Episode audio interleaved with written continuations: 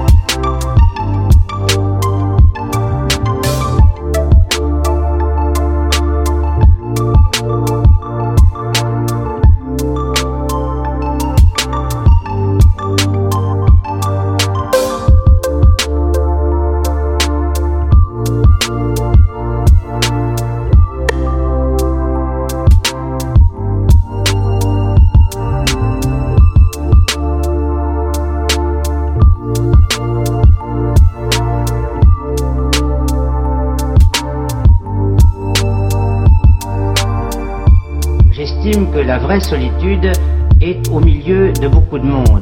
Et la fausse solitude, c'est ce qu'on appelle la tour d'ivoire. Très, très ridicule.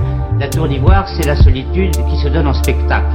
Généralement, un homme qui s'enferme dans la tour d'ivoire souhaite qu'un jour on dise qu'il était dans une tour d'ivoire.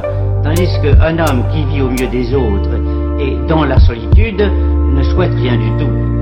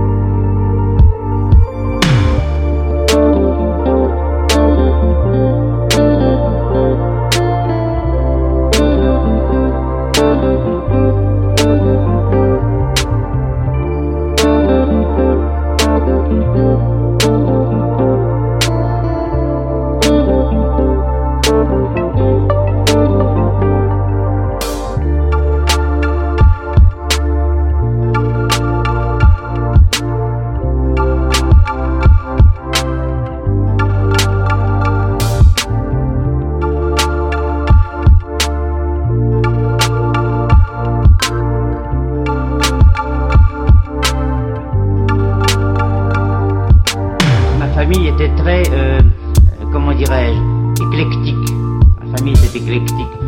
Elle, écoutait avec le même plaisir euh, Wagner et Gounod, par exemple. Et euh, je n'avais, pour mon, à mon avis, la, grande position du poète, c'est de voir les choses sous un certain angle, toujours le même, et, et de s'habituer à voir les choses sous cet angle. Et il est très mauvais de, sauter d'une chose à l'autre, sauf si, dans, si par exemple vous sautez d'une branche à l'autre dans un seul arbre, qui est votre arbre généalogique. Alors quand on me reproche souvent de sauter de branche en branche, je vous répondrai que c'est dans un seul arbre. Et quand on me dit mais pourquoi faites-vous des travaux en dehors de l'encre par exemple, pourquoi faites-vous des tapisseries, pourquoi faites-vous de la mosaïque, pourquoi faites-vous de, la poterie? Eh bien euh, c'est parce que euh, des moines font de la liqueur.